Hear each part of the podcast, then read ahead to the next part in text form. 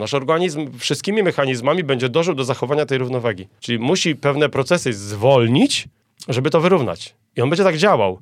A my chcemy ten wysiłek kontynuować. Czyli w tym momencie dochodzimy do tego, czy to uzyskiwanie naszej energii będzie odbywało się w tych mitochondriach, czy jeszcze przed nimi. Czyli jeżeli przed nimi, no to jesteśmy w beztlenie, tworzymy dużo kwasu, jonów wodorowych. Mówi to do głowy, chłopie, daj se siana, trzeba zwolnić, bo ja chcę się odbudować, tego jest za dużo. Dostałeś eksplozję energii, ale nie jesteśmy w stanie tego wszystkiego się pozbywać.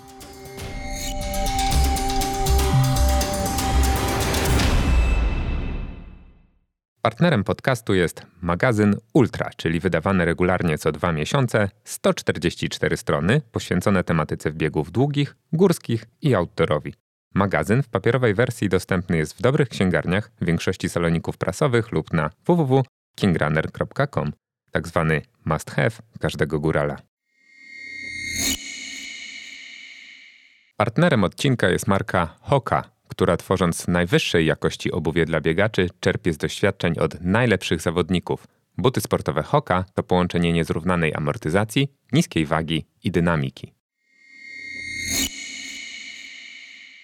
Rozmowa, której właśnie słuchasz, opublikowana jest w dwóch częściach. Zapraszam do odsłuchu, ale również proszę Cię o ocenę mojego kanału w serwisie Spotify, bo to pozwala mi robić wartościowe treści i bezpłatnie udostępniać je wszystkim, którzy mają ochotę ich słuchać. Bardzo dziękuję. No dobra, to przechodzimy do drugiej części naszej rozmowy. Obiecaliśmy mini wykład, mini sympozjum odnośnie pojęcia. Mm, ale zabrzmiało poważnie. Prawda? Wytrzymałości, ale na pewno tak poważnie nie będzie. Natomiast jestem pewny, że, że będzie wartościowo, będzie merytorycznie. No pierwsze takie pytanie odnośnie tego wstępu, który w pierwszej części rozmowy zajawiłem, że skoro biegi średnie, czy biegi długie, czyli to, co tak naprawdę większość uprawia z nas, niezależnie od tego, czy biegamy w górach, czy biegamy po płaskim. To znaczy, że jeżeli to są sporty wytrzymałościowe, to możemy przez to rozumieć, że wytrzymałość jest kluczem do bycia dobrym? Czy takie rozumowanie jest słuszne? Powiem Ci tak, e, ja uważam, że słuszne. Aczkolwiek składowych e, gwarantujących bycie na topie, czy osiągnięcie sukcesu jest znacznie więcej. Ale jednak w przypadku biegów, e, tak jak powiedziałeś, no zawsze tym decydującym jest ta wytrzymałość. Czyli Wytrzymałość, która jaka ta zdolność motoryczna stanowi bazę dla wszystkich pozostałych zdolności. Bo jakbyś wziął sobie taki przykład typowy, no, że wstajemy rano, mamy całą rutynę dnia, tak? No to to jednak opiera się na małej intensywności i na tym wysiłku tlenowym. Patrząc na inne sporty i tak właśnie śledząc, nawet zajmując się takimi innymi konkurencjami, no przecież ten oszczepnik on też przychodzi, on też truchta, on też osiąga tę steady state, stabilizację jakąś, e, wykonuje pracę, która trwa półtora godziny, dwie godziny treningu. To nie możemy abstrahować, że to nie jest wytrzymałością z punktu widzenia globalnego. Jego wysiłek docelowy, specjalistyczny, ten specyficzny jest oczywiście eksplozywny, tak? E, skoczek, sprinter, ciężarowiec, siatkarz. To są naprawdę ogromy czasu spędzone. Trzeba pamiętać o tej strukturze też e, zdrowotnej wysiłku wytrzymałościowego, czyli płuca, układ ten sercowo-naczyniowy pełen, e, czyli to, co będzie tworzyć bazę, czyli nie można powiedzieć, że, że jest nieważny. Ja uważam, że zdecydowanie jest najważniejszy i to, co się dzieje z naszym sercem, z tym wszystkim metabolizmem, nie jest jak gdyby przyczynkiem do tego, żeby stworzyć podwaliny do rozwoju się w pozostałych zdolnościach. I tu wiesz, fajna rzecz zdolność, bo mówię, jak w poprzednim wieku mnie uczono, no to zdolność to jest rzecz, którą która jest jeszcze niestabilna i możemy zmieniać, a cecha to już jest rzecz taka określona i bardziej stabilna. Zacznijmy może od początku, żeby ustrukturyzować tę rozmowę. Gdybym mógł Ciebie prosić o wytłumaczenie e, tego pojęcia wytrzymałości, co się w ogóle za nim kryje, jak je dosłownie rozumieć. Tu jest taka, no, no pewien taki standard wyznaczony, no to jest e, zdolność do kontynuowania mm, wysiłku z określoną intensywnością, tak założoną, zanim nie będą narastały pewne elementy zmęczenia. Przy pokonywaniu, i tutaj też fajnie wyjdzie z perspektywy nawet gór, tych wszystkich rzeczy zewnętrznych, tak? czyli tych oporów zewnętrznych i trudności, które tam się zdarzają, poparte tą rzeczą taką mniej zbadaną, czyli motywacją, czyli czynnikami psychicznymi, psychologicznymi można powiedzieć, tak? Motywacja, świadomość celu, odwaga, determinacja, ambicje, to wszystko jest tą rzeczą, którą jest gdzieś tutaj dodatkowo. To można by tak uprościć, a z punktu widzenia chyba energetycznego, no to wytrzymałość to jest możliwość produkcji energii, żeby ta intensywność nie spadła u nas i żebyśmy mogli ten wysiłek kontynuować. Jak najdłużej się da. Bo tutaj tą strefę tego wysiłku wytrzymałościową mamy praktycznie nieokreśloną, tak? Patrząc, te rywalizacje są nawet na 500 kilometrów gdzieś tam, tak? Ironman i to wszystko, bo to też jest wytrzymałość.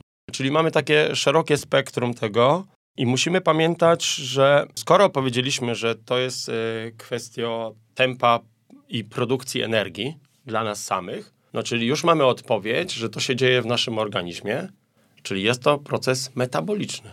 Czyli jeden z procesów tak zwanych chyba biochemicznych, który powoduje, że ja wytwarzam taką energię, która pozwali mi funkcjonować.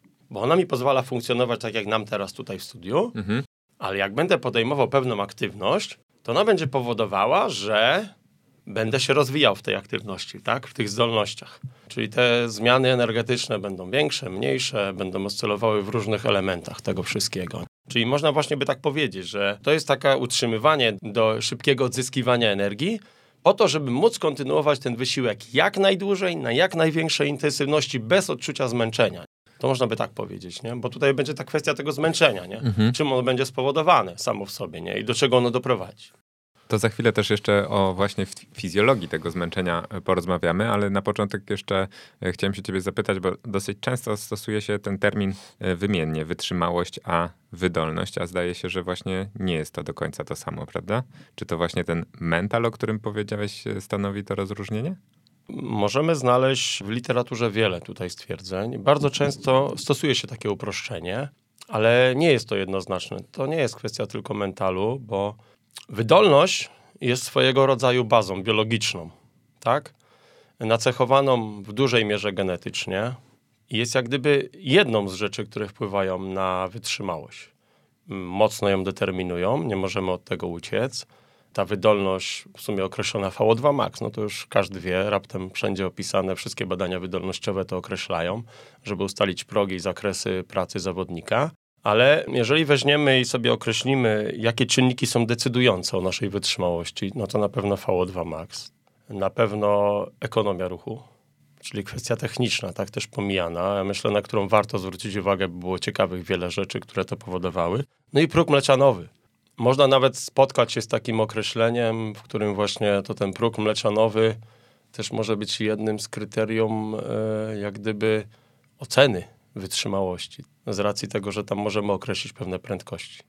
Powiedziałeś, że wytrzymałość jest mierzalna, jakby miałeś to na myśli, że VO2 max jako taki wskaźnik, wskaźnik pochłaniania tego tlenu, prawda, przez organizm, wykorzystania go jest e, miernikiem konkretnym, to czy ten poziom progu mleczanowego jako że on, nie wiem, czy on może być e, różny, tak, u, u różnych osób, czy to jest też e, jakaś kwestia os osobnicza i to też e, wpływa jakby na tą cechę razem z VO2 Max, razem z tym wykorzystaniem yy, Powiem ci tak, no tutaj należałoby sobie poświęcić no, uwagę troszkę, no w jaki sposób można zmieniać VO2 Max, bo z tego co ja pamiętam, no to ono się gdzieś tam stabilizuje około 20 roku życia. Zmienność tego jest no maksymalna 20%, tak? Mhm. To jest taki maksimum, które jest opisane gdzieś tam w publikacjach.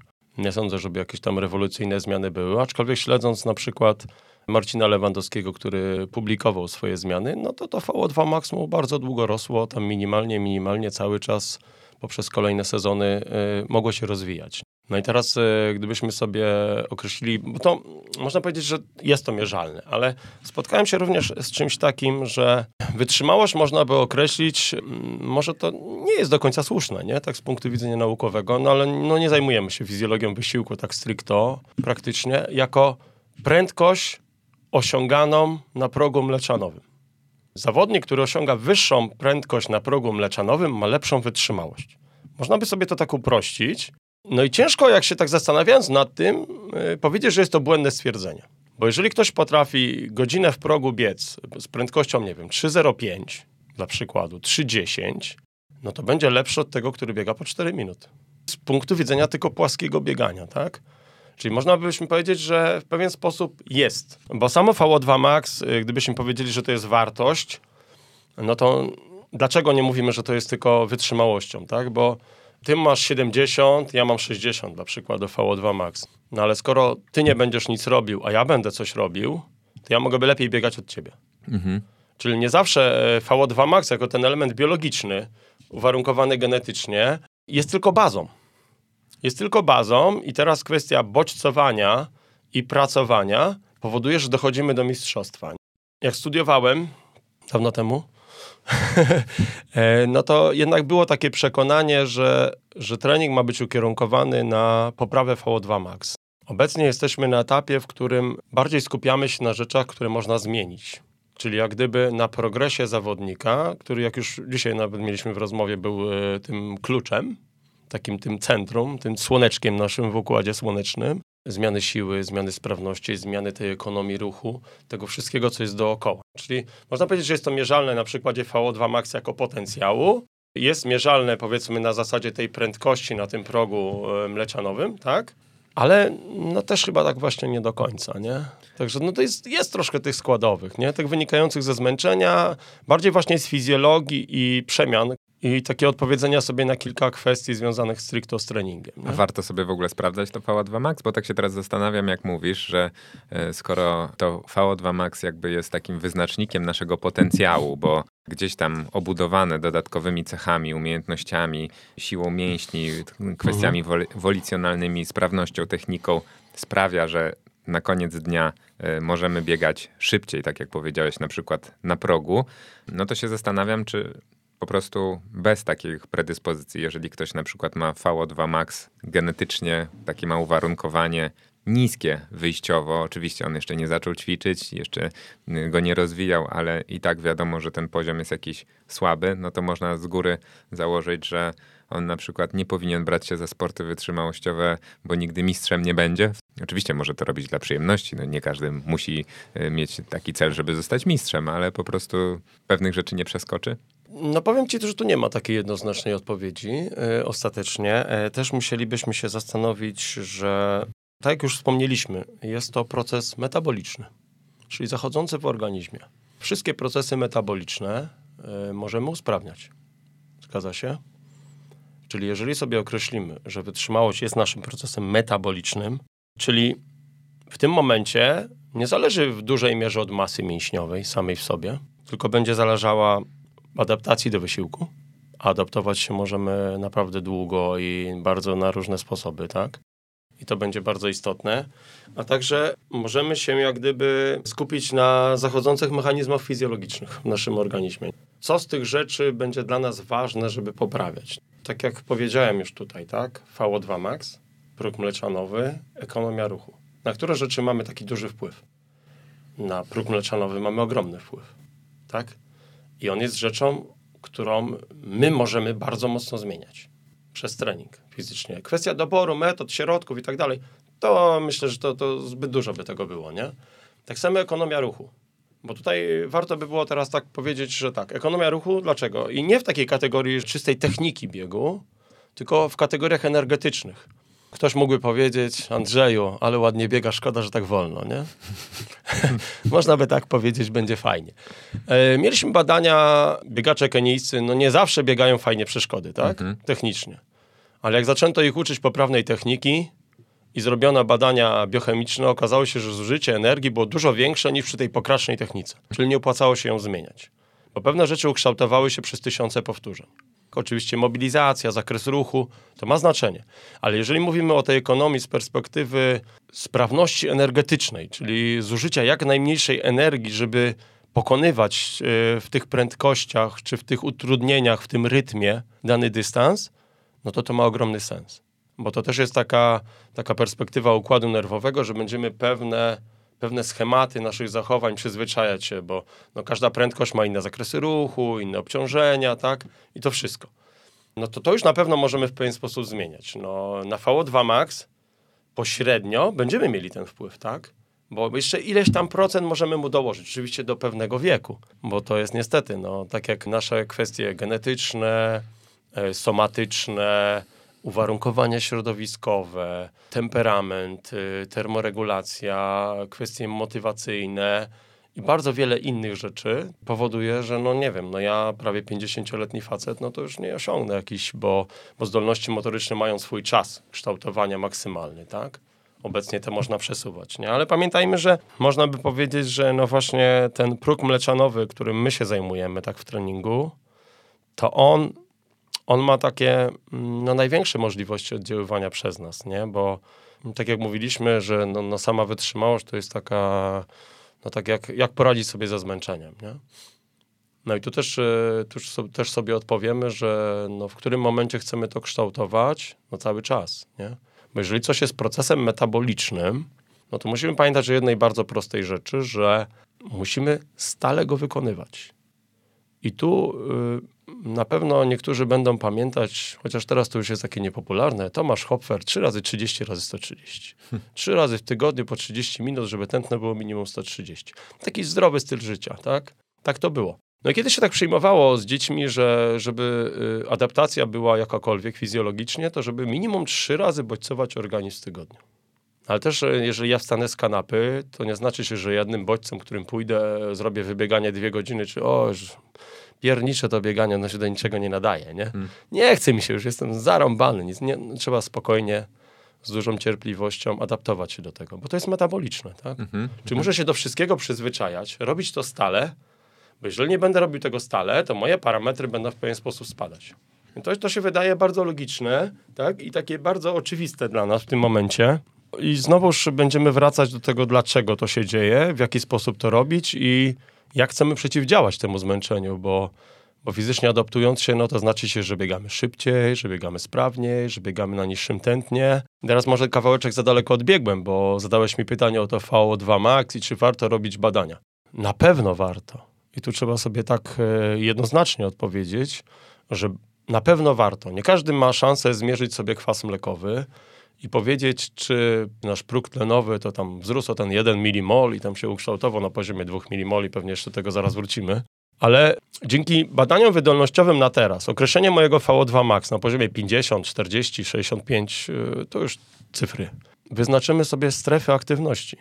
Wiemy, że mamy tych pięć stref, tak? aktywności. One będą związane stricto ze źródłami energetycznymi, z rodzajem pracy. Będziemy mieli odpowiedź, które mechanizmy dzięki temu chcemy usprawniać. Czyli jeżeli dla ciebie tlen będzie przy 140, dla mnie może będzie przy 120, dla kogoś będzie przy 160, no to na pewno nie zrobimy sobie krzywdy. I bardziej chodzi podejść do tych badań wydolnościowych, żeby określić sobie te strefy wysiłku i pamiętać, że y, to wymaga od nas dużej pracy dużej cierpliwości, dużej pokory, dużego spokoju i do wprowadzania, bo tu dzisiaj też mówiliśmy, że to budowanie długiego okresu przygotowawczego daje spokój, tak? Trudnie jak jakieś zmiany pojawią się po środku, nie? Mhm. Ale y, mamy sobie taką odpowiedź, że ten próg jest dla nas jak gdyby tym elementem, którym możemy bardzo dobrze sterować w treningu. I teraz y, no, z pewnością będziemy mieli odpowiedź na to, że jeżeli wyznaczyliśmy sobie, e, bo przy tych badaniach pośrednio, bezpośrednio nam wyjdzie, tak? Będziemy mieli nakucie, będziemy mieli saturację, będziemy mieli ciśnienie, będziemy mieli ustalone te pięć stref, no to mamy określone, że te 2 milimole są przy tej, a te 4 milimole, czyli ten próg beztlenowy, mleczanowy, znajduje się, upraszczając oczywiście, znajdują się przy takiej na razie prędkości, mhm. bo to też widzimy w tym badaniu, ale dla nas dużo istotniejszy jest ten parametr fizjologiczny, czyli przy tym tętnie. Czyli przekroczenie tego tętna tak, spowoduje, że wejdę w inną strefę, że zniechęcę się do tego wysiłku, że będę kształtował coś innego. To, o czym mówiliśmy, że zastanawiamy się, jak ten bodziec będzie na nas działał. Dzięki tym badaniom wydolnościowym mamy od razu odpowiedź, że chcemy, żeby działał na nas tak, budująco, tak, tlenowo, przygotowująco, potem dopiero gdzieś tam w sposób mieszany, gdzie przewaga jest tlenu, potem gdzieś tam mieszany, gdzie wchodzimy w tą glikolizę i tak dalej, wytworzenie mleczanu, to wszystko, tak? Bo to jest jak w każdym sporcie, nie możemy zapominać o tym, że musimy przejść te wszystkie źródła, ale nie możemy też podejść do tego i zrobić wszystko na hura. Czyli to jak gdyby określi nam te ramy funkcjonowania dla każdego z nas. Nie przejmując się tym, jaki to jest poziom, i teraz y, nie potrafimy określić, na ile te wszystkie, ja tak może brzydko nazwę, sprawności pozostałe, tak? Bo, bo przenoszenie energii, utylizacja, to wszystko to są rodzaj sprawności, pewien sprawności naszego organizmu i tych mechanizmów, które tam zachodzą, nie? Nie wiemy, jak one są duże. Te części wolicjonalne też nie mamy określone, tak? Jak widzimy na bardzo wysokim poziomie rola pracy z psychologiem, otwieranie na to, jaka to jest potęga.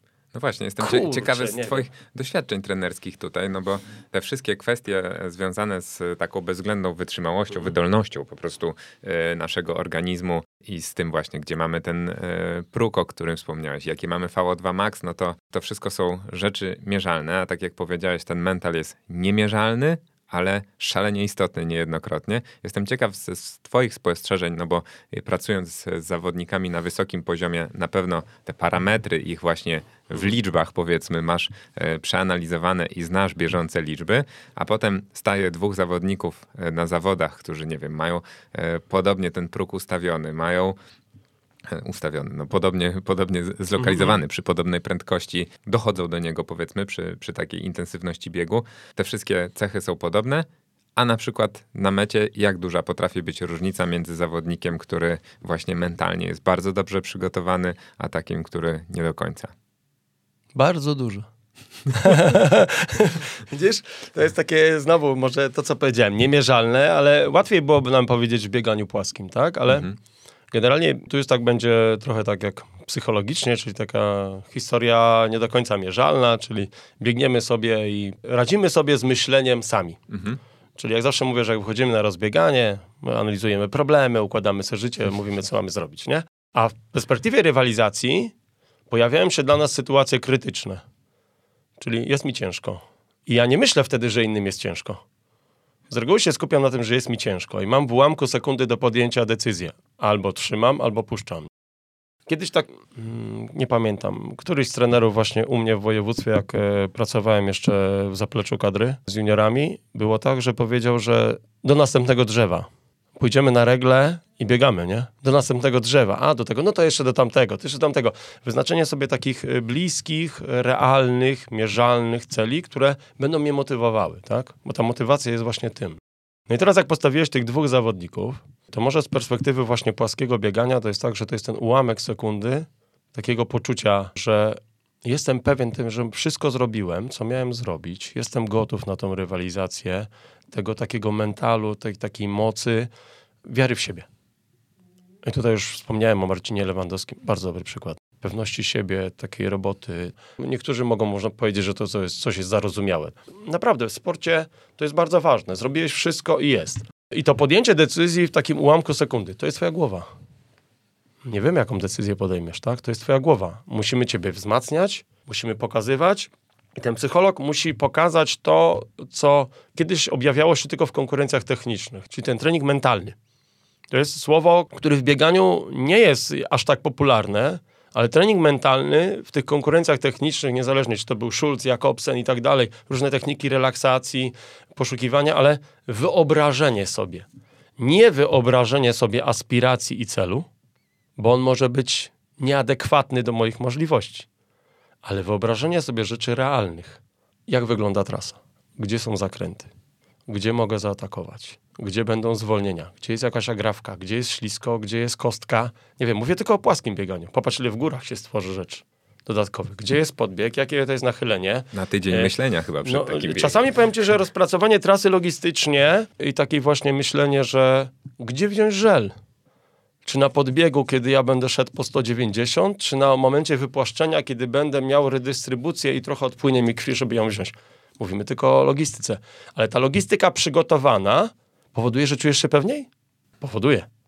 Mam to jest kontrolę. kolejnym czynnikiem, tak? Mam kontrolę, czyli mam wrażenie, że nad czymś panuję. Wrażenie, Jest, tak. panuję. Wrażenie to słowo Mówimy klucz o wrażenie, tak. No.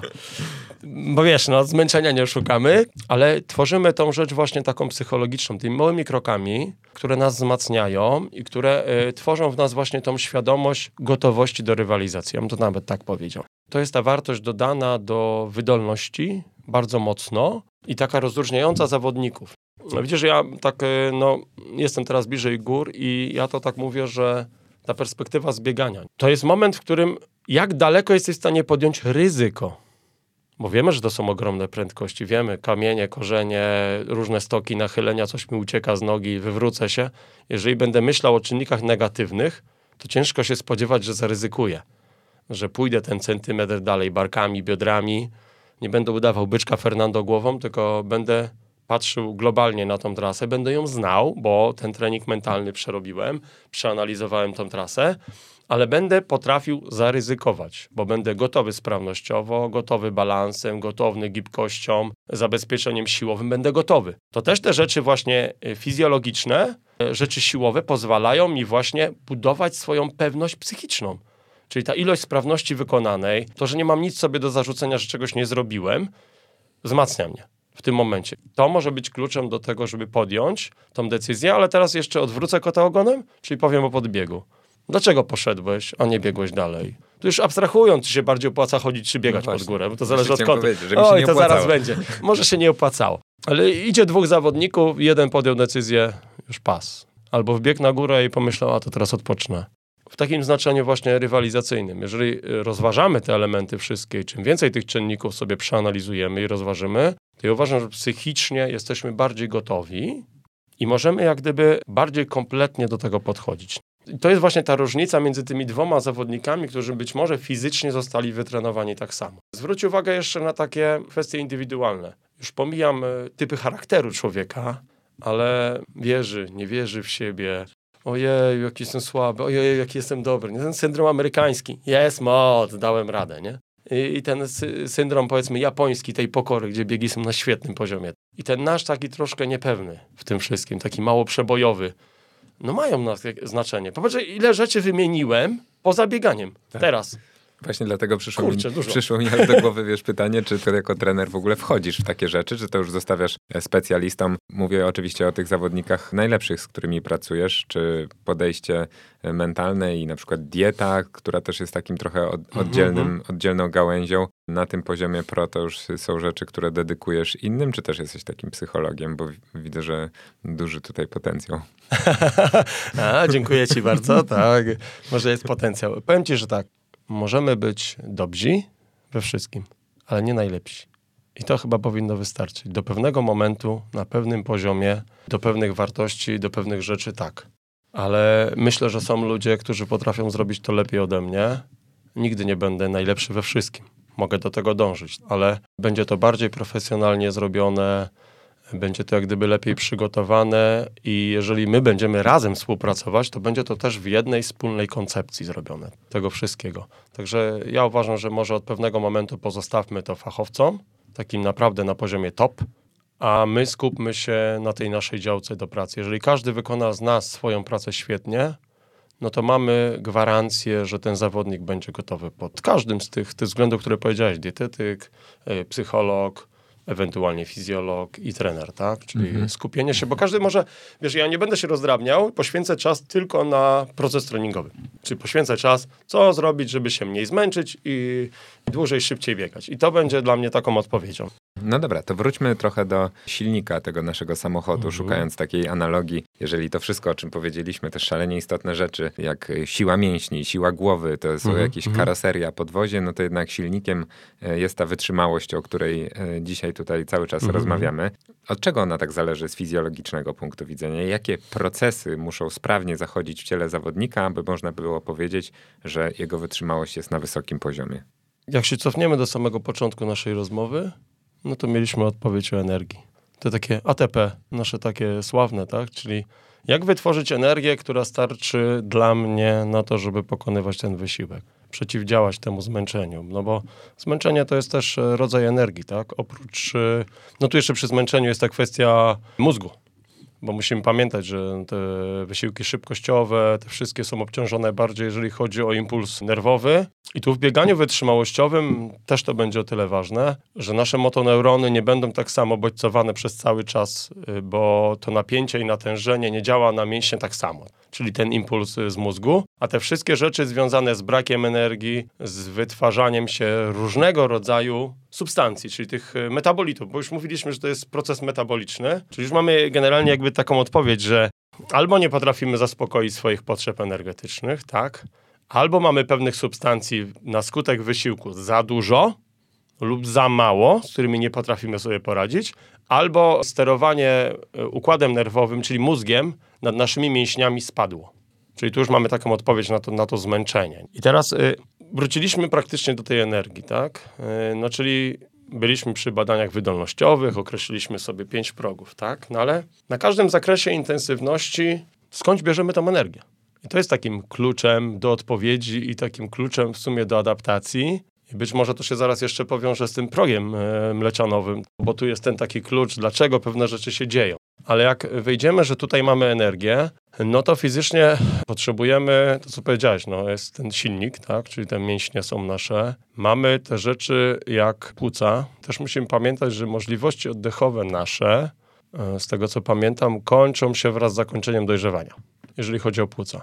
Może mnie tam jakiś lekarz zaraz y, przez głowę walnie, ale tak mi się wydaje. I teraz y, możliwości sercowo-naczyniowe już są większe, bo nawet u faceta 50-60-letniego, który podejmie aktywność właśnie o charakterze wytrzymałościowym, Pojemność wyrzutowa, czyli możliwości tego serca jako wypompowanie ilości krwi, co będzie miało znaczenie w transporcie tlenu, w zmianach biochemicznych tej krwi, czyli tam hemoglobina, procesy związane z krwinkami, to wszystko. I to transport właśnie, utylizacja dwutlenku węgla, przenoszenie substancji odżywczych, tego cukru, o którym też wspominaliśmy, będzie miało znaczenie, no to tą pracę tej pompy sercowej możemy rozwijać bardzo długo i ona na każdym etapie przyniesie nam pozytywny wpływ. Jeżeli nie mamy ograniczeń genetycznych, bo no tutaj mhm. wiadomo, że do pewnego momentu, bo w przeciwnym wypadku serducho by nam wyskoczyło z klaty i można powiedzieć, że jest coś nie tak. Poza tym budowaniem właśnie sobie ograniczeń, no to wracamy cały czas do tej kwestii energetycznej, czyli sukcesem byłoby największym z perspektywy biegania i wysiłku wytrzymałościowego. Skoro mam na jak największej intensywności pokonywać wysiłek bardzo długo, to jak najprościej, najmniej kosztownie wytworzyć jak najwięcej energii. Bo to mi wystarczy. Przy czym musimy pamiętać o tym, że wiemy, że mamy te procesy tlenowe i beztlenowe. I to nie jest tak, że ja sobie teraz siedzę, ja teraz mówię Andrzej stop, włączamy beztlenowe. Mam pilota i włączam. Nie, nie. Andrzej start, włączamy tlenowe. Nie, one zachodzą jednocześnie. One teraz są cały czas w moim organizmie i w zależności od podjęcia aktywności będę albo jedne aktywował, albo drugie troszeczkę wyciszał. Może nie do końca tak, bo te produkty, o których mówiliśmy, się będą pojawiać, będą coś tam zakłócały. Musimy też o tym pamiętać. Jeżeli sobie tak postawimy, no to mamy odpowiedź tak, że intensywność, którą podejmiemy, będzie miała wpływ na to, skąd będziemy czerpać tą energię. Genetyka nam podpowie, czy mamy przewagę co się dzieje w naszych mięśniach? No, w Polsce nie robimy biopsji bez zaleceń medycznych, czyli nie potrafimy określić fizycznie, ile mamy wolno kurczliwych, szybko kurczliwych włókien, bo one będą też naszym jakimś takim determinantem. I też, e, zanim tu się skupimy na tej energii, nie możemy zapomnieć o pewnych doznaniach, które z nami były. Bo inaczej będziemy rozpatrywali osobę, która była obciążana jakimkolwiek wysiłkiem fizycznym od najmłodszych lat, a inaczej będziemy rozpatrywali osobę, która wstała z kanapy, przez 40 lat nic nie robiła i chce zrzucić po pierwsze kilogramy, a po drugie zacząć się ruszać. Jej doświadczenia ruchowe, jej nawyki są zupełnie inne. I on nie był jak gdyby nie wiem, czy to warto byłoby nazwać doświadczeniem treningowym, ale no można by tak powiedzieć, bo te osoby, które były w pewien sposób doświadczane, są uprzywilejowane. No to wróćmy w sumie do tej energetyki, bo mówiliśmy o badaniach wydolnościowych, mówiliśmy o pięciu strefach. To jest taka piramida, tak, fizycznie, czyli na tym pierwszym etapie tak jak mówiliśmy, dlaczego ta wytrzymałość jest taką bazą? Bo czerpiemy tą energię jak gdyby z tego, co się spokojnie odbywa w naszym organizmie. Niezależnie od ilości włókien, jakie mamy w organizmie, no to z tych przemian tlenowych. Czyli nie pozostaje nic takiego, co by nam zakłócało możliwość funkcjonowania. Mhm. Ja teraz gadam, macham ręką, językiem, dużo mięśni twarzy pracuje, tak? Ale, Ale nie sądzę, wyglądasz jakbyś słabo. Sądzę, żeby przemiany tlenowe, jeszcze się nie zakwasiłem, bo jeszcze mówię. E, no także w tym momencie przy tych przemianach tlenowych korzystamy no z reguły z, z kwasów tłuszczowych, tak? E, z tłuszczy i, i gdzieś tam sobie pracujemy, uzyskujemy tą energię, wracamy do naszego ATP. Czyli musimy wytworzyć tą energię, żeby funkcjonować. I teraz wchodząc na kolejną intensywność, pobudzamy kolejne mechanizmy. Czyli już mi nie wystarczy to, co moje kwasy tłuszczowe mogą przetworzyć i wytworzyć moją energię, mojego ATP. Muszę skorzystać z tych wszystkich węglowodanów. Czyli jeżeli korzystam fizycznie z węglowodanów, mój organizm będzie aktywował kolejne mechanizmy wytwarzania energii. I teraz te mechanizmy są różne, ale to za chwileczkę jeszcze. I teraz w tym momencie znowu kolejna intensywność spowoduje jak gdyby kolejny mechanizm, tego funkcjonowania, tak? Bo jeżeli mam te węglowodany, zamienię je w swoim organizmie w glukozę, ta glukoza zostanie tam zmieniona i gdzieś zmagazynowana w glikogen, no tak już upraszczając bardzo, żebyśmy Tak, tak, tu się tak. nie zagalopowali w jakiś tam, no to ten glikogen odłoży się w mięśniach, w wątrobie. Tutaj jest kolejny sygnał dla nas, który możemy zmienić.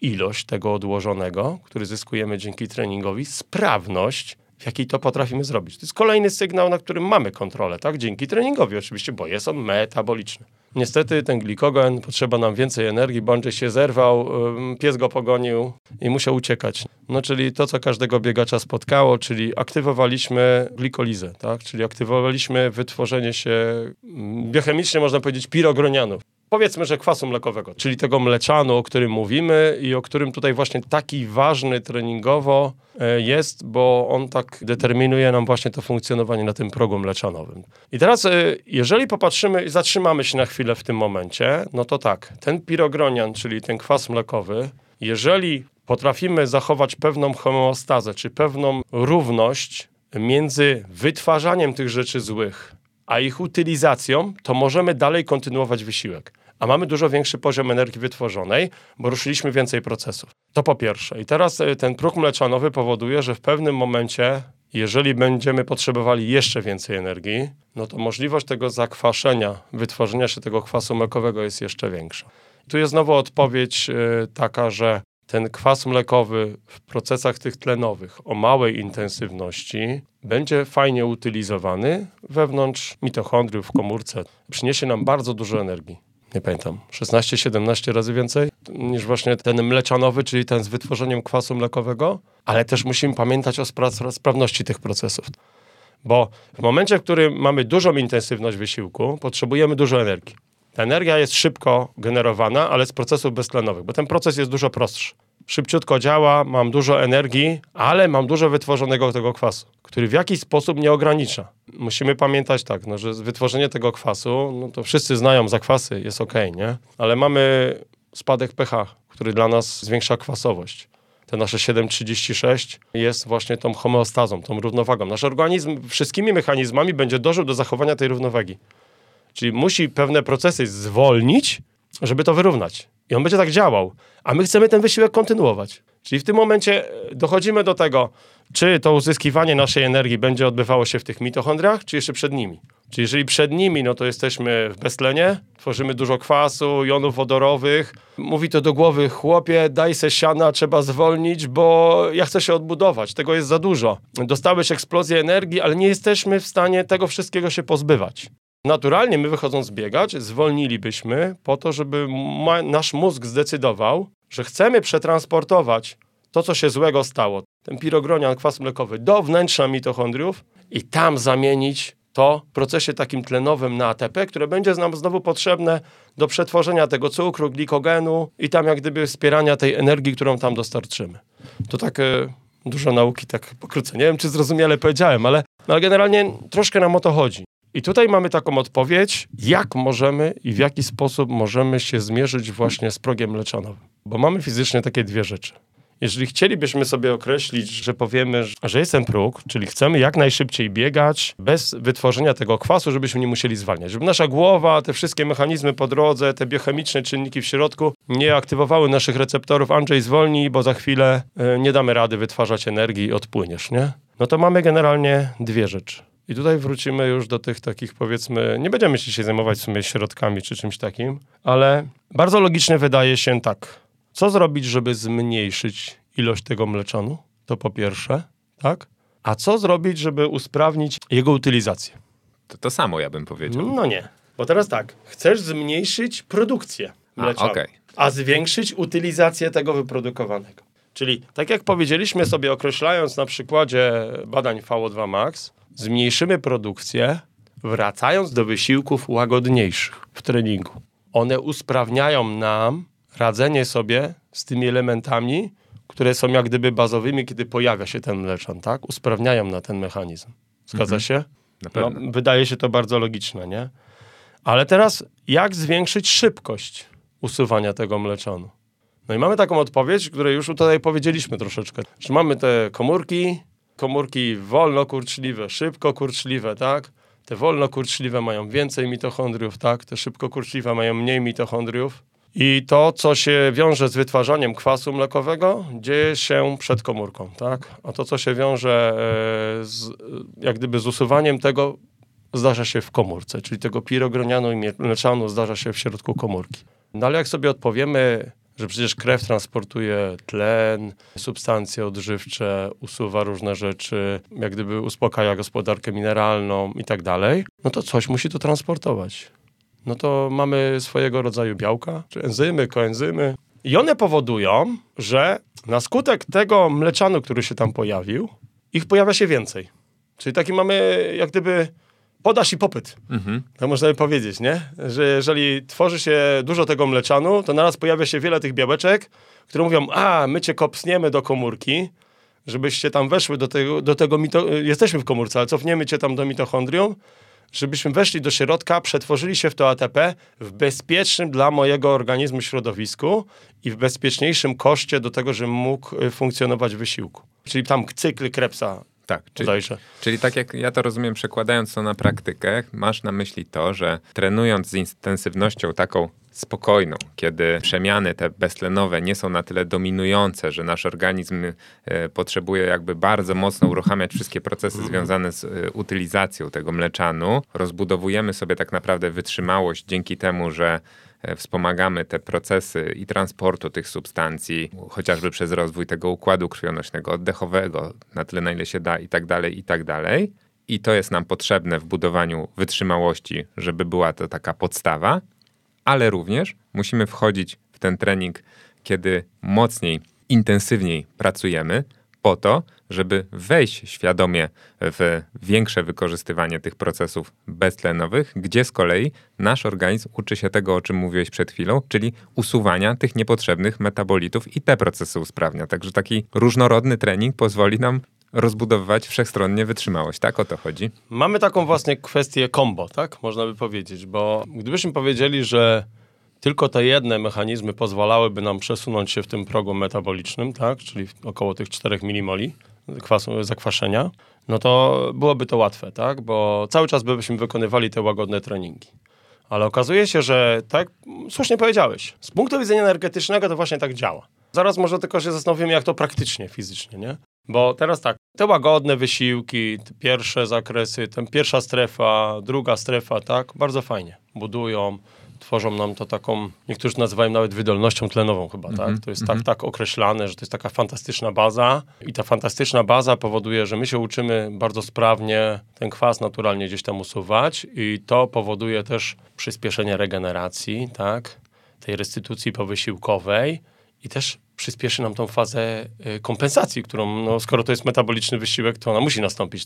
Działanie, reakcja, odbudowa. No i to mniej więcej tak. Ale teraz mamy okazję przekonać się, że mimo, że zajmujemy się tą wytrzymałością, to teraz stosując wysiłki z innych stref, z tych wyższych, które powodują zakwaszenie, których nie możemy długo wykonać, usprawniamy ten mechanizm na progu właśnie tym mleczanowym. Z tego względu, że tych białek pojawia się więcej i one zaczynają nam dostarczać do tego mitochondrium i usuwać.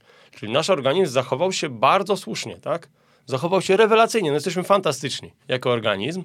No czyli powinniśmy przeplatać, i to jest ten klucz taki treningowy, można powiedzieć w zrozumieniu tych kwestii energetycznych budowania tego progu, przeplatać właśnie te elementy tlenowe o małej intensywności z tym treningiem intensywniejszym.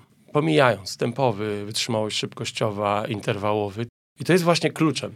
I to jest takim też problemem, bo ciężko jest określić proporcje tych dwóch rzeczy. No właśnie, to było I pytanie, na każdego, pytanie, które aż... kurczę, no się ciśnie po prostu. I dla każdego to będzie inaczej, w zależności od tego pewnie do jakiego tak naprawdę wysiłku się przygotowuje, na jakiej intensywności i jakiej długości, prawda?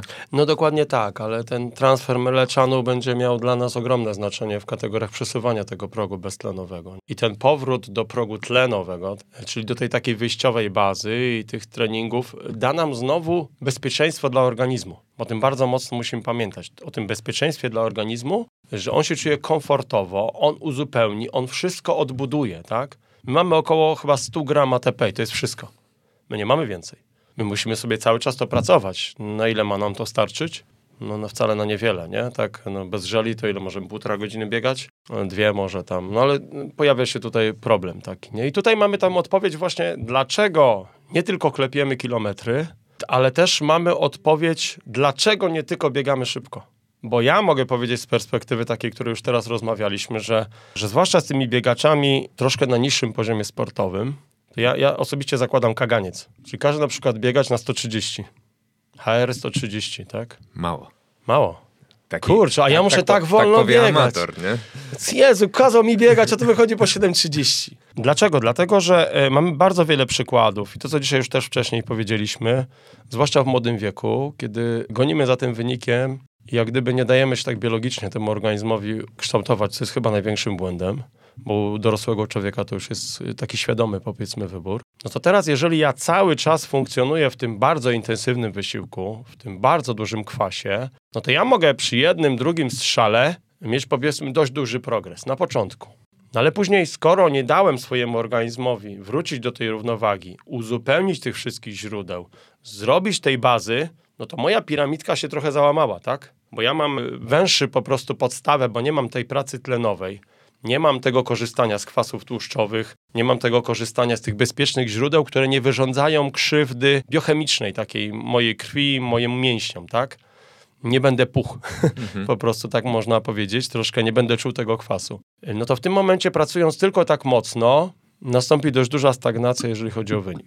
Chyba jest jakieś takie francuskie słowo. Plato? tak? Jest no, coś takiego. Jest, Takie, tak. Chyba coś takiego właśnie, że to, tak. jest, to jest taka stagnacja, tak. która u wielu biegaczy y, powoduje taką frustrację pewnego swojego rodzaju, nie? Że, że ja tak zapierniczam, nie daje mi to, ale jaką stworzyłeś bazę tlenową? Jaki stworzyłeś pracę na tym progu tlenowym? I trzeba sobie w tych najnowszych badaniach na pewno, i u biegaczy górskich bardzo mocno to widać, nawet u Kiliana w jego książce, tam jest wprost opisane, że czym większa baza tlenowa, tym większa szansa na rozbudowę progu beztlenowego.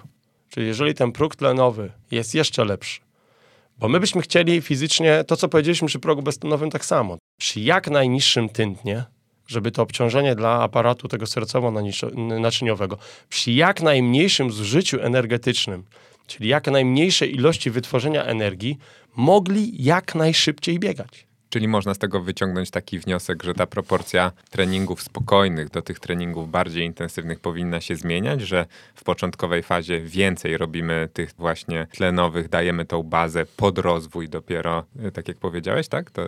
No, myślę, że teoretycy, teoretycy treningu sportowego byliby dumni z ciebie w tym momencie. No, no tak jest zbudowany trening. Mamy więcej tych środków ogólnych, w okresie zimowym, a potem jest ich coraz więcej. Jak przychodzi do przetworzenia tej pracy wykonanej w tym okresie zimowym, no to następuje określona intensyfikacja, tak? Tu sterujemy przerwą, sterujemy długością i tą intensywnością, która z reguły wynika z rekordów życiowych. I to powoduje, że nasz organizm e, jak gdyby ma ten szczyt formy, bo z tego samego biegania prezydent Stanów Zjednoczonych też biega, ale nie będzie zawodowcem, tylko będzie zdrowym człowiekiem. Jak każdy z nas, super, że weszliśmy, nie? że mamy te trzy wysiłki chociaż w tygodniu. Ale z punktu widzenia rywalizacji i budowania tej formy sportowej, to w tym momencie mamy taką odpowiedź właśnie, że, że tak, budowanie tej dużej bazy, a potem zwiększenie tego, tych substratów, tych, tych rzeczy, które pomogą nam, bodźcowanie tą większym obciążeniem, czyli jak gdyby też przejdziemy wszystkie te reakcje fizjologiczne, biochemiczne zachodzące w organizmie, tak? Ale usprawnimy ten mechanizm, że będziemy na tym wyższym poziomie funkcjonować i będziemy sobie też z tym kwasem lepiej radzić. Bo jeżeli my zwiększymy to wchłanianie do środka, to więcej go zabierzemy z zewnątrz tego mitochondrium. Czyli już mamy taki, powiedzmy, drugi zysk w tym momencie. No i teraz mamy od razu odpowiedź, dlaczego będziemy robić ten taki progres. Nie jesteśmy w stanie tak długo wytrzymywać, ale budujemy tą formę właśnie na ten start, Czyli jeżeli to jest ten główny start, no i w tym momencie jesteśmy w stanie tym następstwem ruszyć wszystkie strefy, zagospodarować sobie właśnie tą, ograniczyć z jednej strony tą tworzenie się tych metabolitów, a z drugiej strony przyspieszyć jego utylizację, bo o to nam fizycznie chodzi, przez co będziemy ten próg metaboliczny, ten swój mleczanowy przesuwać. I o to przecież nam będzie chodziło, bo to jest forma, nad którą możemy nad tą wytrzymałością panować, tak, oprócz tej ekonomii, a na którą mamy tak ogromny wpływ dzięki treningowi, i dzięki temu spokojowi trochę w treningu, bo trzeba pamiętać. No tu jest, jest wiesz, tu jest kwestia też tego, e, czy to obciążenie układu e, nerwowego jest takie duże, tymi bodźcami, bo też należałoby się zastanowić. Nie będziemy tu się dysk dyskutować w ten sposób, ale no na pewno interwały, które bardziej intensywnie działają na mózg i tak dalej, no będą wymagały dużo dłuższej przerwy, odpoczynku, czyli więcej tych jednostek tlenowych, żebyśmy też o tym pamiętali. A te wysiłki, powiedzmy takie, no niektórzy tak w trzecim zakresie i tak dalej, te biegane tam 8-10 minut, no one może wystarczyć 48 godzin. Nie? To trochę inna adaptacja, powiedzmy, jak przy wysiłku siłowym, kiedy ta siła maksymalna 72 godziny, pełna kompensacja, tak? No to, to, to teraz jest gdzieś tam na topie i to można mocno wykorzystywać. Ale tu właściwie odpowiedzieliśmy sobie to, czym możemy sterować. Dokładnie. w tej naszej wytrzymałości, czyli, czyli jak gdyby pokazaliśmy to na zasadzie tym energetycznym, tak? Czyli skoro to jest proces metaboliczny, no to tak pokazaliśmy. Ale pokazaliśmy też, że właśnie te środki, to nasze bieganie, forma tego biegania, rodzaj tego biegania, tak? Bo już metody, jakimi to robimy, to już jest sprawa drugorzędna, nie? No, może nie drugorzędna, istotna, ale to już jest kwestia indywidualna. Powodują, że ja mam nad tym kontrolę. Czyli mogę to zmieniać. Jak daleko mogę to zmieniać? Nie wiem bo to pokazuje proces treningowy. I też jest tak, że, że nie mogę jak gdyby tego zmieniać, no tak jak, jak niektórzy oczekują. Dzisiaj dycha po 5, jutro 12, po 4,30, potem 4, rekord świata się skończył. No nie mogę te, do tego tak podejść. No tu jest e, to, co jest najtrudniejsze. Ta cierpliwość i częstokroć właśnie to, co mi zadałeś dzisiaj pytanie, że jak ci zawodnicy przychodzą, to próbujesz przemycić tego trochę mieszanego, bo w górach jest duża zmienność, nie? Mhm. Tam tego treningu i wysiłku mieszanego jest dużo i tego funkcjonowania około tego progu jest bardzo dużo. No to mamy też taką y, odpowiedź, że wydaje się wielu osobom, że trzeba bardzo mocno trenować, żeby osiągnąć sukces.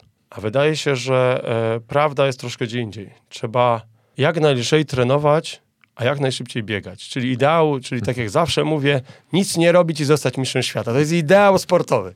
Tak? I teraz jak najmniej robić, żeby zrobić progres. No byłoby fantastycznie. Czasami nie chcemy na to czekać. Czasami się spieszymy, czasami nie doceniamy, czasami nie słuchamy y, tych, którzy chcieliby nam pomóc i mają rację, bo tu jest, wiesz, no tutaj powiedzieliśmy o tych strefach energetycznych, powiedzieliśmy o rodzajach tych wysiłków, które to jak gdyby powodowały, ale nie możemy też zapominać, że indywidualna jest kwestia tej właśnie restytucji i tego powrotu z tego wszystkiego, nie? Bo sprawność tych mechanizmów to jest kolejna rzecz, która tak jak gdyby na nas działa i jak gdyby pokazuje, że my w tej sprawności mechanizmów właśnie pozyskiwania energii, uwalniania się od złych rzeczy, jesteśmy coraz lepsi, bo to się będzie przekładać. E, tego nie widzimy, widzisz? Bo to jest tak, że jak, jak pobiegłem po 4.30, to widzę, ale czy w tym czasie nastąpiły te zmiany, nie widzę nie? Musiałbym zmierzyć kwas, to wiem, czy ja przekroczyłem strefę, czy nie przekroczyłem, nie? Ale jeżeli będę czasami tego kagańca się trzymał ustalonego, określonego przez TV2 Max, jest dużo większa szansa, że nie zrobię sobie krzywdy. I to przecież chyba no, o to chodzi, bo pamiętajmy o tej endorfinach, o tym pozytywnym takim boom po bieganiu, o każdym wysiłku w sumie fizycznym i nie chcemy tego po prostu zniweczyć, tym, że będziemy no, za każdym razem klapnięci, bo daliśmy sobie na pewno takiego strzała, że mamy już tego wszystkiego dość, nie? Bo to, to będzie dla nas bardzo ważne. Myślę, że bardzo fajne rzeczy tutaj padły. Nie będziemy chyba wchodzić faktycznie w poszczególne narzędzia treningowe, być może warto by było kiedyś e, spotkać się oddzielnie i jeszcze porozmawiać o tym, jak to poukładać, ale tutaj pewnie nie jedna książka już została na ten temat napisana i byłoby bardzo dużo, to zależy, więc... E, Są mądrzejsi od nas, także zostawmy im też tak samo jak w przypadku... Myślę, że na tym poziomie spokojnie byśmy udźwignęli, a na pewno ty, natomiast no kwestia taka, że tak jak sam powiedziałeś, no to już duża indywidualizacja mhm. wchodzi w grę i żeby zrobić to odpowiedzialnie, żeby mówić ciekawie, a jednocześnie e, faktycznie tak, żeby to się przydało, no to ten próg ryzyka się robi coraz większy, więc ja może tylko e, tak na sam koniec e, podsumowałbym to, czego ja dowiedziałem się, y, co najważniejsze wybrzmiało z twojej wypowiedzi, no bo ja się dzisiaj za dużo nie nagadałem, ale to dobrze, czasem trzeba... O kurczę, to znowu za dużo gadałem. ale, e, ale smutny, e, broń Boże, z tego powodu e, nie jestem, bo faktycznie kawał tutaj doświadczenia i wiedzy z twoich słów przemawia i, i to jest bardzo cenne. Ja dowiedziałem się dzisiaj przede wszystkim tego, że powinniśmy w tym całym treningu, budując wytrzymałość, być cierpliwi, nie nastawiać się na szybkie efekty i nie iść drogami na skróty, bo one nie są dla nas dobre. E, ważne jest w budowaniu wytrzymałości to, aby biegać różnorodnie, bo różnorodne treningi kształtują w nas e, różne procesy, które na koniec dnia złożą się w tą wytrzymałość. Ważne dla mnie, na przykład osobiście, myślę, że dla wielu e, słuchaczy też, jest to, żeby zwłaszcza w, przez pryzmat wieku, ale również predyspozycji, nie przejmować się przesadnie e, VO2 max i nie stresować się, jeżeli ono e, nie jest jakieś super wysokie lub na przykład po 40 roku życia po prostu zaczyna nam spadać, dlatego że z tego, co ty powiedziałeś, e, jest masa rzeczy, w tym chociażby mhm. przesuwanie progu, które mimo to mogą tak czy inaczej dać nam progres i na koniec, na mecie e, owocować po prostu cały czas e, lepszymi czasami, pomimo tego, że na VO2 max wpływ mamy mały albo wcale. No i super ważna rzecz, którą powiedziałeś, mental. Na ile to jest istotne, na ile istotne jest nastawienie, na ile istotne jest to, żeby mieć po prostu świadomość tego, jakie wyzwania nas czekają, nie być przez nie zaskakiwanym, bo to bardzo pomaga. Czy do takich czterech złotych rad, które tutaj e, wymieniłem na bazie Twoich e, wypowiedzi w perspektywie kształtowania e, wytrzymałości, dodałbyś coś jeszcze na koniec dla naszych słuchaczy? Powiem ci tak, no uderzyłeś wielkie sedno, aczkolwiek jeszcze nie ruszyliśmy, można powiedzieć, troszeczkę ultra. Ja sobie pozwolę teraz jeszcze, bo no coraz bardziej popularny w sumie, coraz tak. więcej ludzi się angażuje i oprócz tego wszystkiego, co powiedzieliśmy właśnie w tej umiejętności długiej, i tak samo jak mówiliśmy o tej stronie logistycznej, tych e, cukrach dostarczanych, tym jedzeniem, no to no tutaj oprócz tego obniżenia pH, które wynikło nam z rodzaju przemian i z tego zakwaszenia, no to jest ta kwestia y, gospodarki mineralnej, czyli problemy z odwodnieniem, bo to musimy bardzo mocno pamiętać, y, które też możemy ćwiczyć w treningu. Bo tu niektórzy zapominają, ja nie lubię pić, ja nie lubię jeść. Ja nie potrzebuję, ale, tak ale, Oczywiście, mówią. ja też nie potrzebuję i wszystko fajnie, ale... Biegnę trzy godziny nie muszę. No nie muszę, na trzy godziny jest ok, raz. Ale pamiętajmy, że to wszystko, co zrobimy, ma wpływ na naszą regenerację. Czyli jeżeli ja nie wypłukałem mojego organizmu z mojego zasobu 2-2,5 tysięcy kalorii, z moich 100 gram ATP na dzień dobry, no to w tym momencie dałem sobie szansę do szybszego powrotu. Przecież o to nam chodzi, żeby jak najszybsza ten odpoczynek, restytucja była. Kolejna rzecz y, z perspektywy ultra, bo myślę, że to może kogoś zainteresować, temperatura. Każdy z nas ma inną termoregulację, każdy z nas ma inne pocenie, no czyli już mamy tą kwestię, czy podajemy ten sód, czy nie podajemy, jak będzie się kształtował potas, jak będzie kwestia magnezu w naszych komórkach, czy to jest nam potrzebne, czy nie, czy bodźcować się kofeiną, no to już dietetyk na pewno się fajnie zajmie, ale ta temperatura. Bo mamy wielu zawodników, jeden się poci bardziej, drugi mniej na przykład, nie? No to już mamy, znając swój organizm i testując tą pracę, to już mamy też odpowiedź, czy ja powinienem więcej pić, czy nie powinienem więcej pić. I to też się wydaje bardzo ważne. Bardzo ważne się wydaje to z perspektywy ultra, o czym dzisiaj też jeszcze nie powiedzieliśmy, bo, bo mówiliśmy o takiej wytrzymałości stricte, takiej biegowej, nie? ale mamy przecież tą wytrzymałość siłową. Teraz jest wiele badań ostatnio, coraz więcej, bo te biegi ultra są bardzo popularne, że oprócz tego, o czym ja tu już wspomniałem, czyli oddziaływaniu tego układu nerwowego i spadaniu tego, no bo jak cię kopnę raz, to cię zabolało, jak cię kopnę drugi raz, to już cię tak samo nie bolało, a po dziesiątym to już właściwie ja to już nie czuję bólu, nie? I to jest tak samo działamy my, jako nasz mózg działa tak samo, jak bodźcujemy go bodźcem o tym samym natężeniu. On nie jest większy, czyli on się jak gdyby przyzwyczaja. No i tutaj mamy te badania, które pokazują, że kontakt z podłożem się wydłuża, obniżenie środka ciężkości jest coraz większe, elastyczność mięśni jest coraz większa, bo mamy typowe zmęczenie mechaniczne. Czyli już mamy to, co się wydaje bardzo ważne właśnie w tym okresie i w tym, w tym tlenie na dzień dobry, o którym mówiliśmy, a który też poruszyliśmy przy okazji biegów górskich. Trening siłowy i trening sprawnościowy. Przecież to też jest czas fizjologiczny pracy. To też jest praca wytrzymałościowa ale musimy mieć odpowiedni poziom siły, żeby w przypadku ultra to napięcie było dość długo z nami. Dlaczego o tym mówię? Dlatego, że powiem tak bardzo przewrotnie. Ci sami zawodnicy się gubią na trasach. Ci sami zawodnicy się potykają. Koncentracja. Jeżeli ja jestem zmęczony, ja myślę o naprawdę wielu rzeczach, a już na pewno nie o tym, że podnieść moją nogę tak jak na skipie A wykonywanym na 30 metrach, na 50, na 100, nie wiem. Ale jeżeli ja będę działał sprawnościowo i siłowo, też może być na charakterze tam wytrzymałościowym. No chyba naj, najprostszy przykład obwód stacyjny, tak? Trening wytrzymałości siłowej, 30% masy ciała. Bardzo bezpieczny, spokojnie opisany, każdy go gdzieś znajdzie, tak?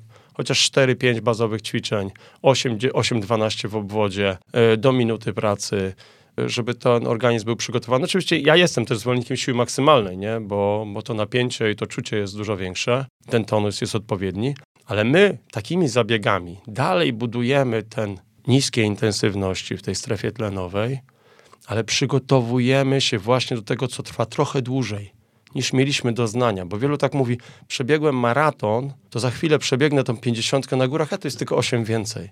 Ale ta pięćdziesiątka na górach przy tych 3,5 godzinach w płaskim maratonie może trwać 7. Nie wziąłem tego pod uwagę z perspektywy siłowej. Będę cierpiał po tym. Nie chodzi mi tylko o ten kwas, o zmęczenie, o to. Czyli mogę te rzeczy też rozważyć, tak? I mogę z tej perspektywy ultra, bo to jest też wysiłek wytrzymałościowy, który może bardziej się opiera na pewnej logistyce i pokorze na początku, żeby móc tą przelotową prędkość utrzymywać. Ale dołożyliśmy teraz tu na koniec tych kilka rzeczy, jest ich dużo więcej, ale no gdzieś wylecą z głowy albo mm, gdzieś tam w ferworze walki i tej ilości rzeczy powiedzianych gdzieś umknęły, które powodują, że ja będę na to lepiej przygotowany. I tu mówimy tylko o tej kwestii świadomości fizycznej podjętych decyzji. Nawet nie mówimy o logistyce i kwestii psychologicznej, tak? Bo to też mi da tą pewność, już o tym wspominałem, ale spowoduje, że moje ciało będzie bardziej do tego gotowe. Bo też mierzmy siły na zamiary, tak? I mierzmy oczekiwania swoje do tego, co jest teraz. Czyli znowu wrócimy troszkę do tego samego, jak te rzeczy na mnie mają zadziałać, a nie co ja sobie wymyśliłem, że po nich oczekuję. Mhm. Bo to tak, my musimy patrzeć, że że to jest praca z żywym organizmem, to jest tak jak doktor robiący operację, to jest praca z żywym organizmem. No, czyli w tym momencie muszę je poznać, muszę jak gdyby sprawdzić, jak one na mnie zadziałają i doskonalić te metody działania, żebym ja był na to w dużej świadomości przygotowany. Fizycznie, psychicznie, no i to wszystko, co jest jeszcze logistyczne. I chyba tyle dopełniając to, co powiedziałeś. Świetna lekcja z tego płynie. I nie tylko lekcja, bo też e, wydaje mi się, że bardzo fajnie tutaj w trakcie naszej rozmowy zarysowało się to, że po prostu jeżeli ktoś mówi, że e, bieganie to jest e, nudny sport i co ty tam robisz i o czym myślisz w trakcie biegania, no to jak widać nawet e, myślenie o samym treningu e, może nam zająć sporo czasu, bo to jest po prostu świetna zabawa. Tych składowych jest mnóstwo. Dobra krzyżówka, dobra Do, łamigłówka. Tak, nie ma, nie ma złotych środków, nie ma złotych standardów. Na początku może się wydawać po przeczytaniu kilku pozycji, książek, artykułów, że o, to takie w sumie proste, bo już, już wszystko wiemy i tak naprawdę na tym się wszystko kończy, a im głębiej się jednak zaczynamy w to wchodzić, w te tematy, to okazuje się, że tych y, zmiennych przybywa, e, że tych metod przybywa, że tych pomysłów przybywa. Warto znać e, takie złote standardy, te, o których e, też powiedzieli, powiedzieliśmy, które wynikały z mojego podsumowania, wynikały mhm. z tego, co ty, Andrzej, powiedziałeś. Natomiast pole do zabawy i pole do eksperymentów jest nieskończone i bawmy się tym, miejmy z tego przyjemność, niezależnie od tego, czy mierzymy w jakiś wysoki wyczyn, czy robimy to dla siebie, to daje nam to pole właśnie do tego, żebyśmy po prostu czerpali e, z tego frajdę, z tego eksperymentowania, obserwacji siebie, bo to jest e, też super ciekawe. Do tego Was e, bardzo zachęcam. Andrzej, bardzo Ci dziękuję za Twoją dzisiejszą ekspercką wiedzę i doświadczenie. Może nie ekspercką, ale odrobinę powiedzmy takiej praktyki, a ja powiem tylko tak. Pamiętajcie, każdy może zrobić progres, a jak myślicie, że złapaliście Pana Boga za nogi, to zimny prysznic i odrobina pokory. I z tym ja was... też tak mam. I z tym Was zostawiam, kochani. Słyszymy się w kolejnym odcinku 42 190 95 FM. Do usłyszenia. Do usłyszenia. Dziękuję bardzo.